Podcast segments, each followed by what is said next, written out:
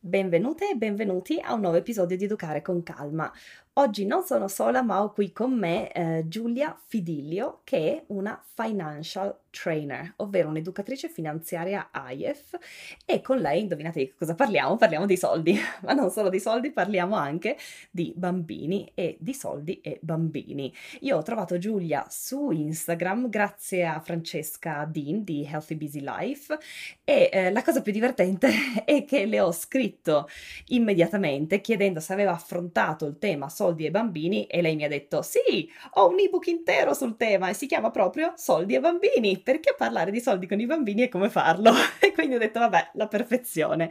E, ehm, mi ha inviato l'ebook, l'ho letto, mi è piaciuto molto e ho deciso quindi di inviarla qui per condividere il suo sapere con tutti noi. Tra l'altro, questo è un argomento che io non ho mai affrontato prima né sul podcast né sul blog né sul corso e quindi sono davvero davvero molto curiosa di iniziare questa conversazione e non mi rimane che dare il benvenuto a Giulia. Ciao Giulia, grazie per aver accettato il mio invito su Educare con Calma. Ciao Carlotta, grazie a te per avermi invitata, sono molto felice di parlare di questo tema perché molto caro. Guarda, io penso che sarà un monologo perché veramente non so che cosa potrò portare alla conversazione perché è un argomento che noi stiamo un po' affrontando adesso, ehm, anche se mh, ti racconterò magari delle piccole nostre esperienze eh, e io e mio marito parliamo di questo tema di come affrontarlo in casa, di che cosa fare da tanti anni, però eh, sembra quasi che continuiamo a rimandare le decisioni di come affrontarlo in casa, di che cosa, di che cosa decidere in casa e come come, come fare. Quindi magari oggi avrò più chiarezza e poi chissà, nel prossimo episodio potrò, potrò raccontare anche la nostra esperienza. Ascolta, iniziamo proprio dalla base, più base, più base, ovvero per piacere eh, raccontaci chi sei e poi ehm, eh, come prima domanda, così non ti interrompo, direi eh, che iniziamo proprio mh, dal capire perché è importante e se è importante parlare di soldi con i bambini. Vai.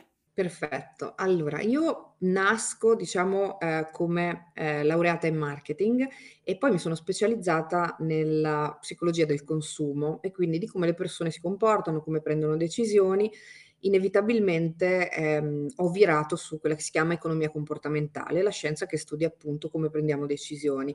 E subito mi è, mm, mi è apparso chiaro che non avrei lavorato in quel settore perché ho visto subito il lato oscuro del marketing invasivo a cui oggi mm. siamo abituati.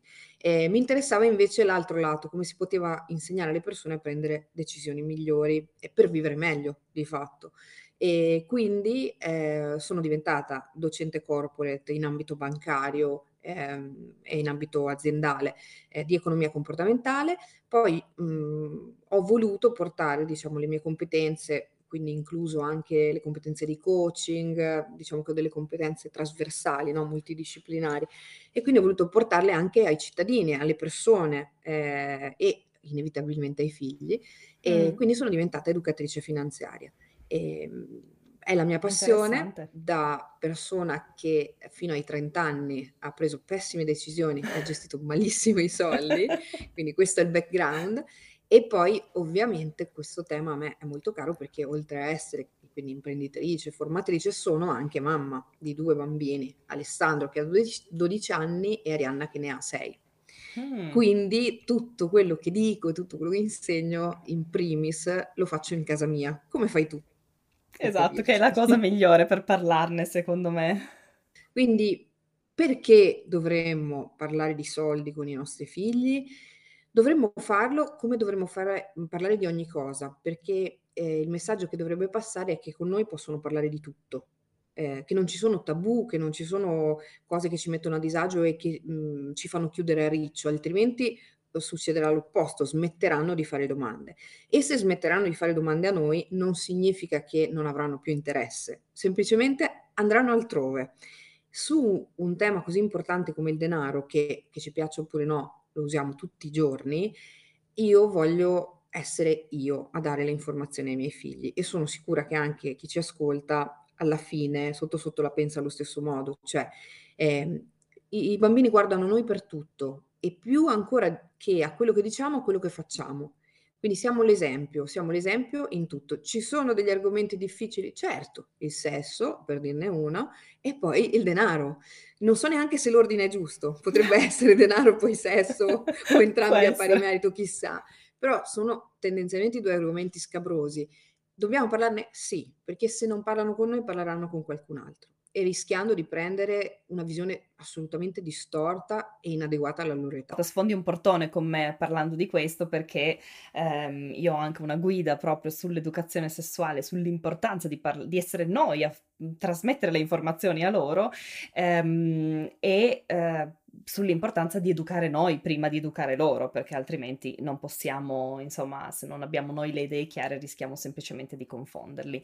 Senti, io partirei con una domanda cioè, eh, che mi assilla da un paio d'anni, probabilmente. E temo la tua risposta perché secondo me mi dirai che non c'è una risposta univoca, però te la faccio lo stesso perché sono um, ostinata a scoprire se c'è una risposta ed è paghetta settimanale. Come la vedi? È una buona idea? È una cattiva idea? C'è un modo migliore di dare la paghetta settimanale? C'è un modo peggiore di dare la paghetta settimanale? Si deve dare? Cosa faccio? Giulia, aiutami.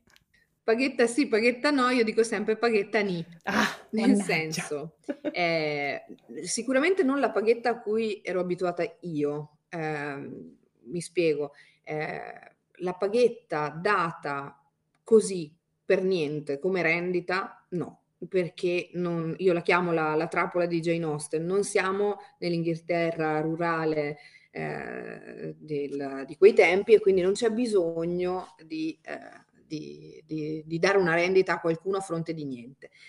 D'altro canto è anche difficile dargli una, una paghetta per dei compiti che poi finiscono per essere quei compiti che invece dovrebbero comunque fare i bambini. Ad esempio il classico tieni in ordine la tua camera e fai il letto o aiutami ad apparecchiare. A me non piace, purtroppo devo darti ragione, non c'è una risposta univoca, ogni famiglia sceglie la sua strada. Però io eh, cerco di sollevare del, del, degli spunti di riflessione, cioè che messaggio passa? Se tu dai una mancetta eh, a fronte di niente, il messaggio che passa è che gli spetta qualcosa di diritto a fronte di niente. Se tu dai eh, una mancetta a fronte di alcuni compiti svolti in casa, eh, rischia di passare il messaggio che se aiutano in casa guadagnano, invece no, ognuno in casa deve fare il proprio ruolo, tutti si aiutano. Io per esempio vi posso dire qual è la mia esperienza, io ai miei figli ho spiegato che se ognuno aiuta in casa, tutto è più semplice, non pesa su una sola persona o su due, quindi non solo su me e mio marito, ed è più veloce. Riempire la lavastoviglie è più veloce se siamo in due che ci passiamo le cose, apparecchiare, cucinare è più veloce, oppure io cucino meglio se qualcuno apparecchia. E quindi cerco di, eh, di instillare questo spirito di collaborazione. Ma veniamo alla paghetta, giustamente, perché tutti diranno, quindi adesso la paghetta si può dare eh, per compiti che non spettano necessariamente ai bambini. Adesso facciamo l'esempio tipico, pensiamo all'America, no? Eh, eh, aiutare a tagliare l'erba, vendere la limonata, eh, ma in Italia non si può fare. Verissimo, però ci sono delle cose che si possono fare. Ad esempio, eh, ci si può offrire di aiutare ehm, i vicini di casa con qualcosa che può essere portare fuori il cane, se siete in un luogo che vi permette di farlo eh, aiutarli con la spesa se siete in un luogo che permette di farlo, perché devo sempre specificare, se no mi mangiano, poi si arrabbiano. Eh, quindi, per esempio, come abitavo io prima in Italia, a 30 metri da un supermercato, avevo due vicini anziani se, mio figlio si voleva offrire di aiutarli, era giusto che gli riconoscessero qualcosina. Eh, ma veniamo a cose più semplici e attuabili da tutti, banalmente la raccolta differenziata. È un impegno, non è facilissima da fare, non spetta necessariamente ai bambini, se glielo fai fare, intanto gli dai un'attività che li impegna per un po' e poi, poi gli riconosci dei soldi anche per un'attività che è utile alla comunità in un'ottica di ecologia e sostenibilità, passa un bellissimo messaggio. Io ho detto la raccolta differenziata, poi ognuno può cercare di calare questa cosa nella propria realtà, ma se ci pensate ce ne sono di compiti che gli possiamo affidare. Certamente, io ad esempio ricordo mio marito che lo, lo racconta spesso ai bambini, lui quando era piccolo in Finlandia, eh, una cosa che faceva era raccogliere le lattine, i tappi delle bottiglie e restituirli al negozio. Perché? Perché nella comunità in Finlandia ehm, questi, quando restituivi la lattina o il tappo ti davano dei soldini indietro e quindi poi lui teneva i soldi, però spesso e volentieri le persone non andavano, non si prendevano la briga di andare al supermercato dimenticato di restituire la lattina de- del tappo, il tappo della bottiglia e quindi questi finivano nelle discariche. Quindi alla fine era anche un servizio per la comunità, eh, che è un po', diciamo, quello che dicevi tu della raccolta differenziata che potrebbe essere interessante. Certo è, eh, quindi tu praticamente consiglieresti di eh, farlo proprio in modo che sia il bambino a prendersi cura della raccolta differenziata in casa o il portare i sacchi al, ai cassonetti o entrambi? Come fate tu, voi in casa, per esempio? Qui, dipende ovviamente da dove si vive, perché sai che ogni comune ha le sue regole e poi magari c'è gente che non ci ascolta dall'Italia, però ehm, io intendo proprio ehm, dargli in carico la gestione, quindi eh, ad esempio noi avevamo dei contenitori in cucina, eh, quando erano pieni andavano portati giù nei contenitori più grandi e quindi questo lo facevano Alessandro e Arianna e poi quando c'era da andare in discarica eh, ci si andava insieme, così comunque aiutavano anche loro. Può diventare anche, tra virgolette, non dico un gioco, ma un'attività di famiglia. Ecco, io questa è una cosa su cui punto tantissimo, le esperienze piuttosto che gli oggetti. E quindi anche quando si tratta magari di premiare, mm. perché alla fine paghette, premi rientrano nello stesso calderone, starei molto attenta a, ai premi in denaro, ad esempio per la scuola eh, perché passano un messaggio che non è realistico, altrimenti uno si aspetta che ogni volta nel mondo del lavoro avrà una gratifica, ogni volta fa bene il suo lavoro, purtroppo non è così. Eh, ma invece premiarli con delle esperienze, quindi dire se vai bene a scuola, se fai il, il, tuo dovere, se vogliamo alla fine, perché è quello, no? Quindi se eh, impari, non è tanto legato ai voti a mio avviso, ma se impari, se ti impegni, eh, facciamo questo, facciamo il picnic, la caccia al tesoro, cuciniamo la pizza insieme, facciamo la serata cinema con i popcorn sul divano, cioè qualunque cosa, che certo. poi tutto diventa bello se si partecipa con lo spirito giusto. Certo, tra l'altro mentre parlavi mi è venuto in mente, sì, è vero, però anche in un'azienda, mm, in un'azienda giusta, l'azienda ideale, mettiamola così utop- utopistica, um, se fai bene il tuo lavoro ti danno un aumento. Quindi magari, cioè, ci starebbe anche che se mio figlio fa bene il suo lavoro a scuola io gli do un, un, un aumento. Però la differenza qual è? Che nel lavoro succede periodicamente, quando ci sono previsti degli scatti o quando c'è la possibilità. Con i voti rischia di diventare un'arma a doppio Vero. taglio perché rischia di e, e inoltre rischia di diventare un, un esborso perché ci sono e certo. me ne sono capitati, sono quei ragazzini che la prendono molto sul serio e che pur di avere più soldi si impegnano tantissimo non dovrebbero impegnarsi per avere più soldi, dovrebbero impegnarsi per imparare. Concordo pienamente, domanda assolutamente provocatoria, concordo in pieno. Ehm, senti, ma proprio nella pratica, adesso tu hai detto di, della raccolta differenziata che immagino sia una cosa eh, appunto che facevate, hai detto anche con Alessandro e Arianna, ehm, o che fate addirittura tuttora. Come la introduci? Sì anche in Spagna. Ah, ecco, infatti. E come la introduci però? Cioè, cosa dici? Dici, ok, eh, vi va di fare questo lavoro?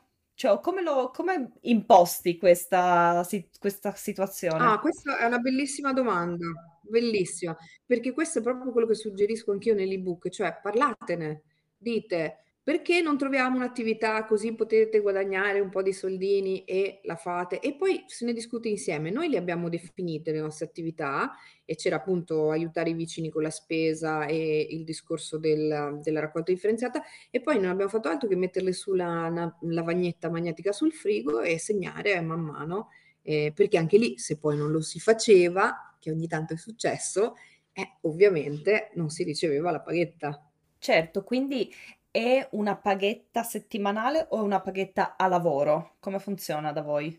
È una paghetta settimanale, ma si definisce una cifra mm-hmm. e poi ovviamente se dovevi farlo tre volte, non lo fai una volta, ovviamente viene decurtato proporzionalmente. Ed È è un modo sicuramente per insegnargli anche dei concetti matematici. Esatto, tra l'altro a proposito di concetti matematici, una cosa che fa sempre mio marito è proprio questo concetto di, di introdurre questo concetto di interessi e commissioni. Quindi, per esempio, i miei figli vanno a fare la spesa da soli spesso e volentieri e ehm, paga, oppure magari che ne so, chiedo di andare, che vadano loro a pagare il conto alla cassa e do loro i soldi e eh, possono ottenere una commissione d'arresto. Oppure quando prendiamo ehm, in prestito dei soldi da loro, cosa che eh, purtroppo, eh, cioè, non, non so se è normale, però succede molto più spesso di quanto tu possa pensare. Hanno sempre più contanti Hanno sempre più, eh, soprattutto più, mm, ehm, come si chiamano? Monete. Esatto, Monete. hanno sempre più monete di me, o comunque io non ho mai soldi contanti, quindi loro veramente ne hanno sempre di più.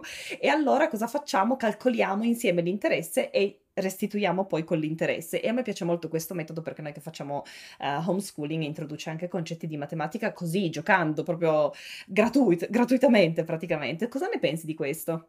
Lo adoro, tant'è che anche noi abbiamo insegnato, per esempio, le percentuali a nostro figlio prima che le facessero a scuola e mi ricordo che poi quando arrivarono a farle a scuola le spiegò ai compagni. E sono convinta che imparare in questo modo, cioè tutto, se tu lo rendi pratico e usi un linguaggio semplice, comprensibile, con esempi pratici di tutti i giorni, questa è una delle chiavi proprio di come si parla di denaro ai bambini, eh, vale tantissimo proprio perché apprendono giocando e sono concetti che poi si porteranno il risparmio, le percentuali, le commissioni, ehm, gli interessi, concetti che si porteranno avanti tutta la vita. Prima li imparano, meglio è. Assolutamente, perché ci sono concetti che non conosco ancora nemmeno io, quindi figurati. Ok, ascolta, quindi io do una paghetta ai miei figli. Ora, loro fanno il loro lavoro, ricevono la loro paghetta, eccetera, eccetera. Ora, vogliono spendere i loro soldi. E questo a me un pochino, devo dire, intimorisce. Perché ti racconto una- un'esperienza proprio brevissimamente. In Islanda, quando siamo stati in Islanda l'estate del 2022, siamo stati sei settimane e eh, visto che loro, ehm, adesso non mi ricordo più esattamente che cosa fosse successo, però avevano, dovevamo cambiare dei soldi perché noi passiamo spesso da un continente all'altro e quindi dobbiamo fare i cambi di, di valuta. E ehm, abbiamo deciso in quell'occasione di dare X soldi a, eh, ad Oliver e ad Emily insieme e loro potevano comprare quello che volevano. L'approccio era completamente diverso. Emily la prima cosa che ha visto l'ha voluta comprare. Oliver alla fine, alla fine delle sei settimane non aveva ancora speso nulla. E quindi eh, a me in un certo senso veniva quasi da indirizzarli un pochino anche, però mh, insomma io, mh, se conosci un pochino il mio metodo, è proprio quello di cercare di lasciare che le decisioni siano loro e quindi mi sono un po' astenuta in un certo senso, però guardavo da fuori e dicevo ma cavolo, uh, devo, devo indirizzarli, che cosa faccio? Cioè è difficile lasciare poi che siano i figli e dare a loro la responsabilità di spendere i loro soldi. Voi cosa fate? O che cosa consigli? Allora, intanto ti riporto anch'io la mia esperienza di quando ero ragazzina e mi ricordo che quando era il momento, anch'io avevo le mani bucate, mica per niente, infatti poi ho vissuto una vita in cui ho dovuto recuperare perché mi sono indebitata pesantemente all- all'università. E quindi Mm. mi ricordo che mio papà mi diceva sempre Giugiù, perché lui mi chiamava Giugiù, eh, quando dicevo voglio comprare quello con i miei soldini, Giugiù, i tuoi soldini li abbiamo già finiti da mo' perché ai ritmi a cui spendi Ecco, quindi la mia indole, questo per dire che mostrano già l'indole riguardo alla spesa fin da bambini, è normalissimo. Ed è anche normale che fratelli, Mm. sorelle abbiano approcci diversi, anche questo è molto frequente. Mm. Infatti mio fratello, anche lui gran risparmiatore e io invece ero la spendacciona. Poi non dipende, può succedere il contrario, nel genere non, non incide. Certo. Ehm, hai fatto bene a cercare di astenerti, di non indirizzarli perché devono capire e si capisce anche attraverso eventuali errori o delusioni. Ehm, quello che io ho fatto è stato dargli comunque un metodo, che è quello che io ho esposto nell'ebook, che è il 70-20-10, Mm. e perché adesso dico una cosa, non voglio giudicare nessuno e parto a partire dalla mia famiglia, quindi esprimo quello che vedo. eh. Ehm, spesso vengono usati i soldi per sentirsi a posto con la coscienza. Ehm, non sto dicendo che lo facciate voi, sto dicendo che spesso accade Mh-mh. con parenti e amici che facciano regali, regaloni perché, mhmm, sono assenti, per non far sentire questa assenza o per magari sentono loro senso di colpa per non essere presenti quanto vorrebbero, fanno gran regali. Il problema è che poi questi bambini si ritrovano a a gestire tanti soldi. Io l'ho visto con i miei, ma ho visto anche gli amici dei miei figli, tanti soldi, perché c'è sempre l'onomastico, il compleanno, Natale, la Befana, ehm, la la promozione, la pagella, co insomma gestiscono soldi.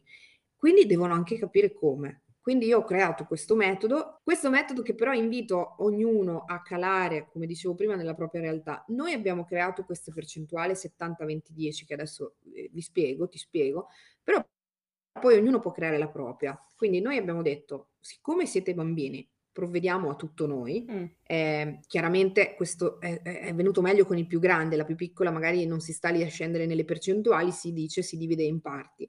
Ehm, ma tra poco anche lei sarà pronta perché tra i i 7 e gli 8 anni si comincia con le percentuali. Quindi abbiamo detto il noi provvediamo a tutto, quindi di questi soldi che ti entrano dovresti accantonare il 70%. Il 20 è quello che chiamiamo desideri, quindi le cose che ti piacciono, il gioco, il Lego, i libri, ecco, e il 10% le spese correnti. E direte: "Che spese correnti ha un ragazzino?" Io la merenda gliela do quando vanno a scuola, ma capita che magari, ehm, vogliano anche il gelato, ehm, il un pacchetto di caramelle o cose simili, allora hanno quel 10% nel portafoglio che si portano dietro a scuola. Vanno in piscina, vogliono il ghiacciolo, questo genere di cose in più. Ecco, chiaro che se sono con me provvedo io. Vorrei spendere 2 parole sul 70%, che dici? Lo accantoni e cosa fai? Noi abbiamo fatto così: quando raggiungiamo la soglia di 300 €, quei soldi vanno sul libretto o sul conto corrente.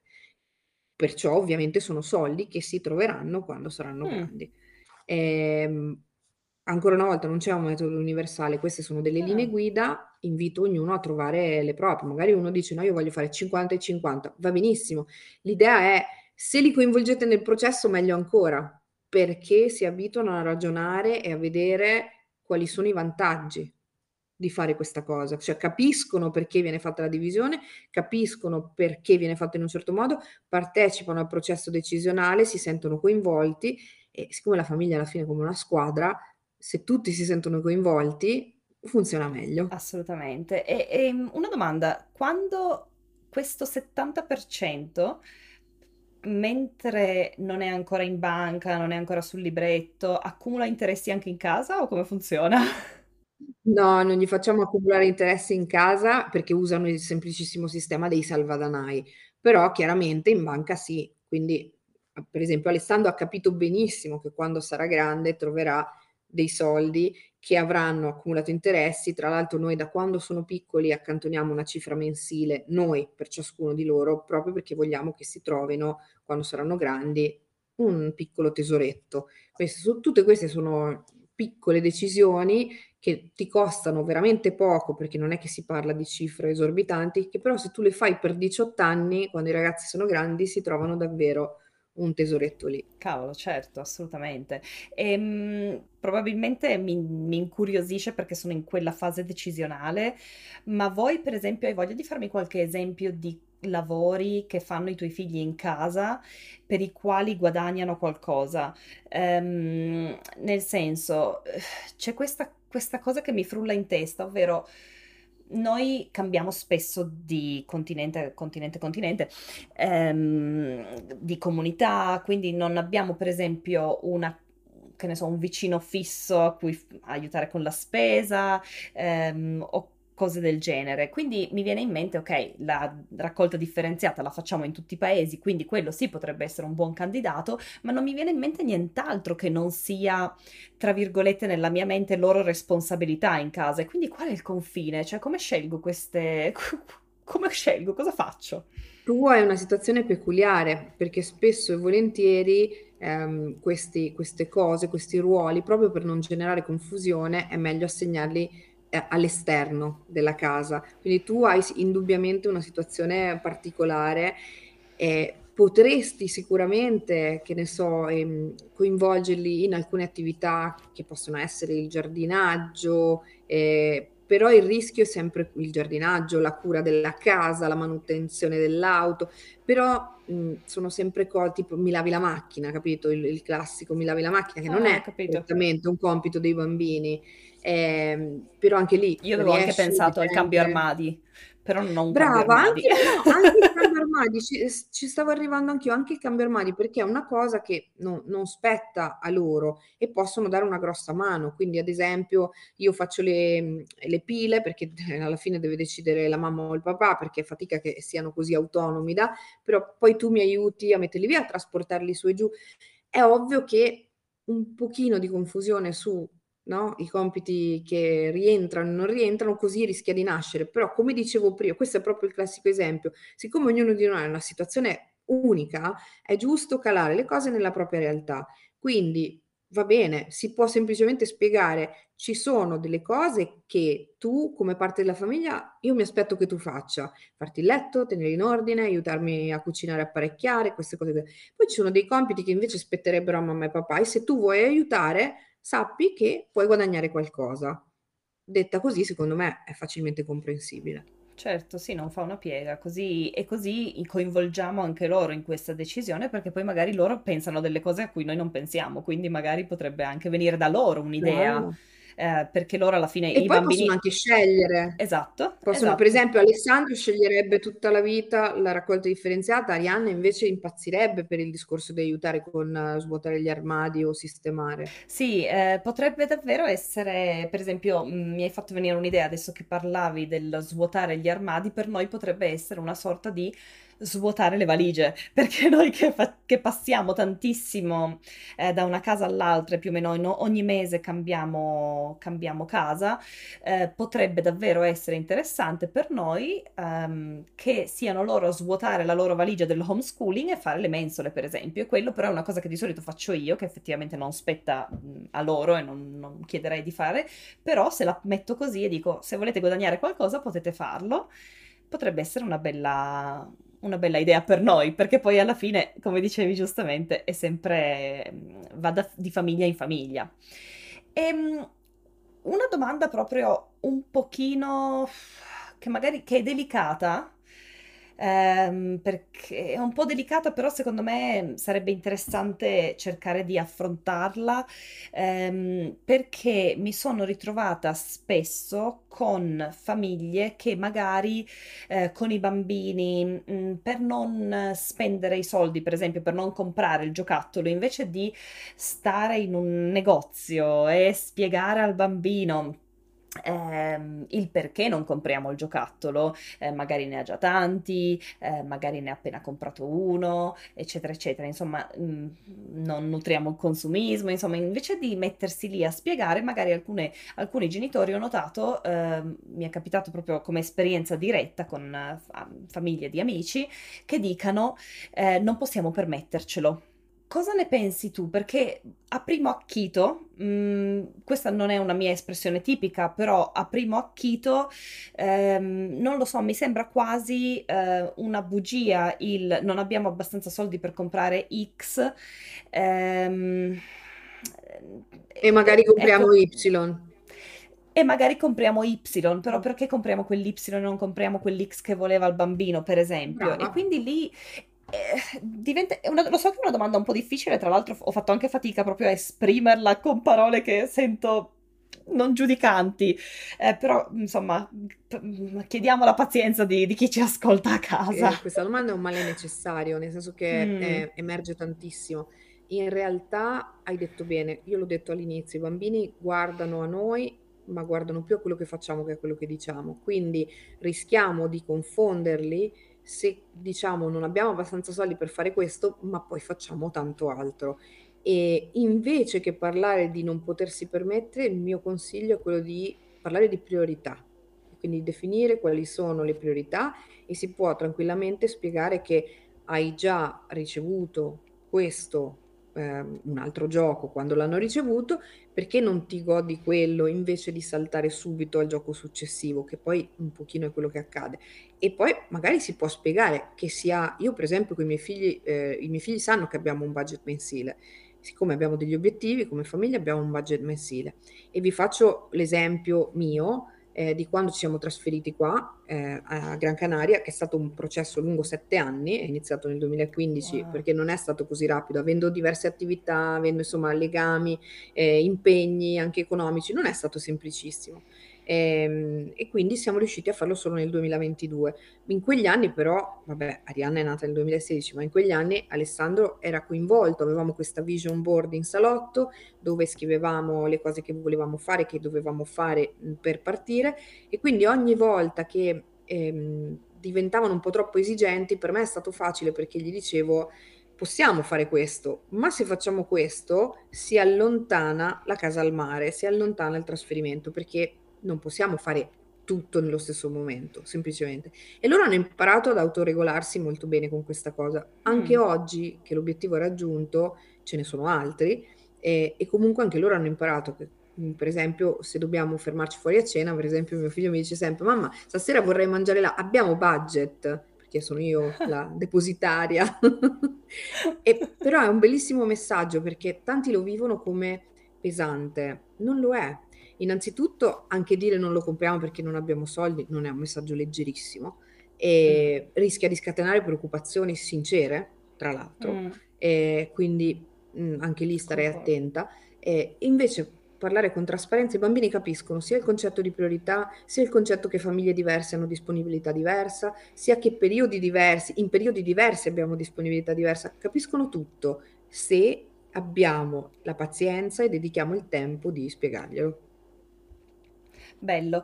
Tra l'altro hai detto una cosa eh, a cui vorrei allacciarmi, mm, ovvero hai detto che potrebbe anche generare delle preoccupazioni, perché il mio approccio di solito è proprio quello di non evitare conversazioni che possono generare preoccupazioni o conversazioni scomode, tipo la morte, eh, mm, proprio perché spesso e volentieri sento che coinvolgere i bambini e spiegare ai bambini sia più efficace proprio per ehm, togliere le preoccupazioni. Quindi tu cosa ne pensi del condividere, per esempio, se una famiglia ha problemi finanziari, che cosa ne pensi del condividerlo con i bambini? Quello sì, però quello che ti dicevo io è generare una preoccupazione quando non è motivata, cioè dire non posso mm. permettermi qualcosa quando non è così, mm, non mi piace esatto, molto, proprio nell'ottica okay. di mi sembra scarsa trasparenza, no? Poca... Poi loro stesso avvertono questa poca coerenza, questa dissonanza, ma come non avevamo i soldi, però abbiamo fatto questo o abbiamo preso quell'altro. Invece, eh, guarda, io ho fatto anche dei programmi con eh, quelle che vengono chiamate famiglie disagiate, che è un termine che non, non mi entusiasma, ma tant'è, e, ehm, e ne abbiamo parlato ed è proprio l'approccio vincente, ehm, mm. quello di condividere con i figli la realtà delle cose, proprio per eh, tarare un pochino le loro aspettative e ho chiesto a loro, invece di andare a insegnare, ho chiesto a loro che cosa facevano. Ad esempio, ho lavorato in una bellissima comunità egiziana a Milano e ho chiesto a loro cosa facevano eh, per eh, riuscire a spendere meno, per veicolare i bambini. Loro hanno molto radicata il, la, eh, il discorso del risparmio, a volte anche un po' a discapito del presente, però quando si tratta di famiglie con poca disponibilità ci sta. E, ehm, quindi ho ascoltato quello che mi raccontavano loro, que- ad esempio che dicevano che limitavano alcune cose a una volta al mese, tipo la pizza fuori, e, e, e poi allora loro hanno chiesto a me cosa posso fare se i miei figli vogliono la pizza sempre o la vogliono ogni settimana? Io ho detto, andate al supermercato, comprate la roba e la fate tutti insieme, così diventa anche un'attività di famiglia. E questa cosa è piaciuta tantissimo. Ehm, tra l'altro così se la fanno come vogliono loro, diventa un gioco. A volte le soluzioni più semplici, che sembrano le più banali, non sono banali affatto.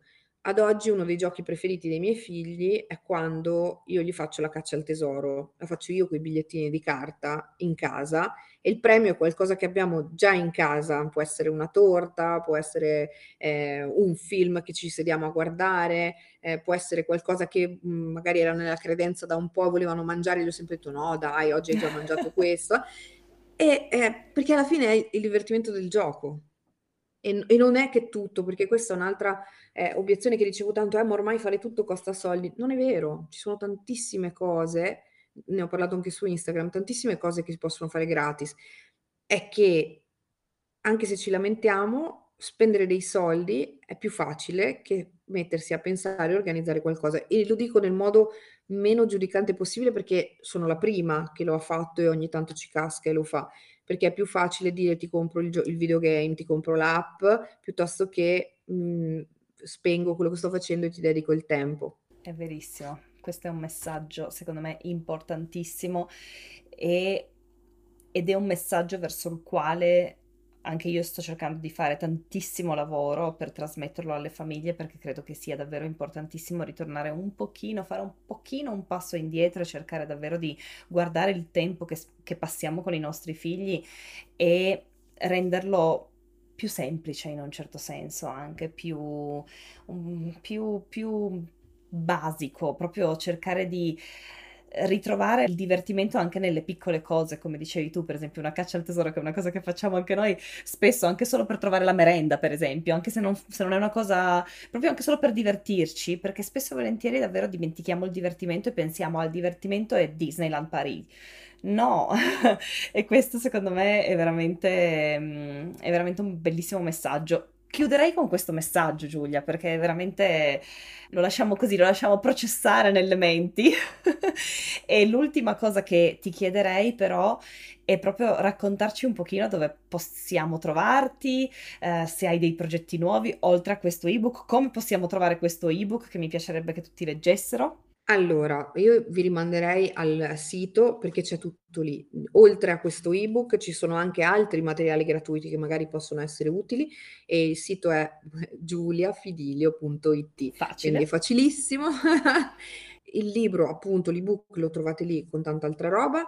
E su Instagram sono piuttosto attiva e quindi anche lì eh, non ho la presunzione di avere tutte le, come dico sempre, di avere tutte le risposte, però sono bravissima a fare domande e a insegnare agli altri a farsi le domande giuste per trovare le proprie risposte. Quindi lì cerco di dare suggerimenti di fare formazione, divulgazione, sempre con un linguaggio comprensibile a tutti, terra a terra e partendo, perché io parto sempre da quello che chiedono i follower, quindi eh, non è che propino della roba, ma chiedo sempre cosa vi interessa tra questo e questo, mm. che argomento vi piacerebbe, quali sono le difficoltà, così cerco di fare eh, qualcosa di mirato, che sia utile, perché quello che mi preme è che sia utile.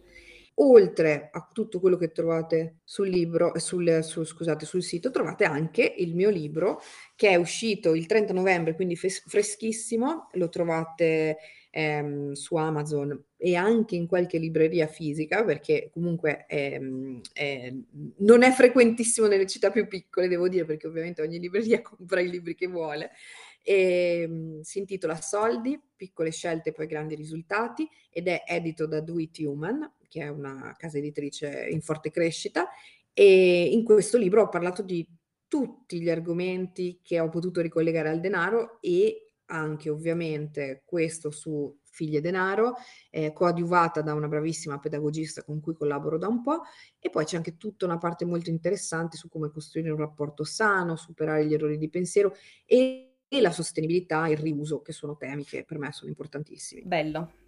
Fantastico, grazie Giulia, davvero. E, ehm, tra l'altro voglio solo fare un ultimo piccolo appunto. È raro oggigiorno ascoltare questa espressione, ovvero sono bravissima a. Penso che troppo poco riconosciamo le cose in cui siamo davvero bravi e quindi mi è piaciuto tantissimo grazie. che tu l'abbia detto e, ehm, e invito davvero a Mm, se posso lasciare anche solo un piccolo semino um, su questo dettaglio, su questa frase e spegnete l'episodio adesso e pensate a cosa siete davvero bravi perché credo che sia un, um, un bellissimo esercizio, difficilissimo tra l'altro. Giulia, grazie. Grazie mille per il tuo tempo e alla prossima. Grazie a te Carlotta. Ciao, grazie. Ciao. Alla prossima, grazie.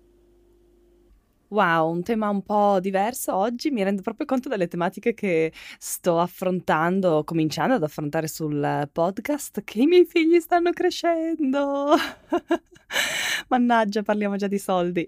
Um, ma in realtà abbiamo capito che probabilmente dovremmo parlarne sempre dall'inizio, come qualsiasi altra cosa. Quindi ringrazio ancora um, una volta Giulia che mi ha e ci ha dato tantissimi strumenti pratici per avviare la conversazione, mi ha chiarito dubbi e mi ha davvero incuriosita sulla possibilità di suggerire qualche lavoro retribuito per Oliver e per Emily in casa. Vi farò sapere come va. Vi saluto e vi do appuntamento al prossimo episodio di Educare con Calma e vi ricordo ovviamente che mi trovate anche su www.latela.com e su Instagram come La Tela di Carlotta blog. Buona serata, buona giornata o buonanotte, a seconda di dove siete nel mondo. Ciao ciao!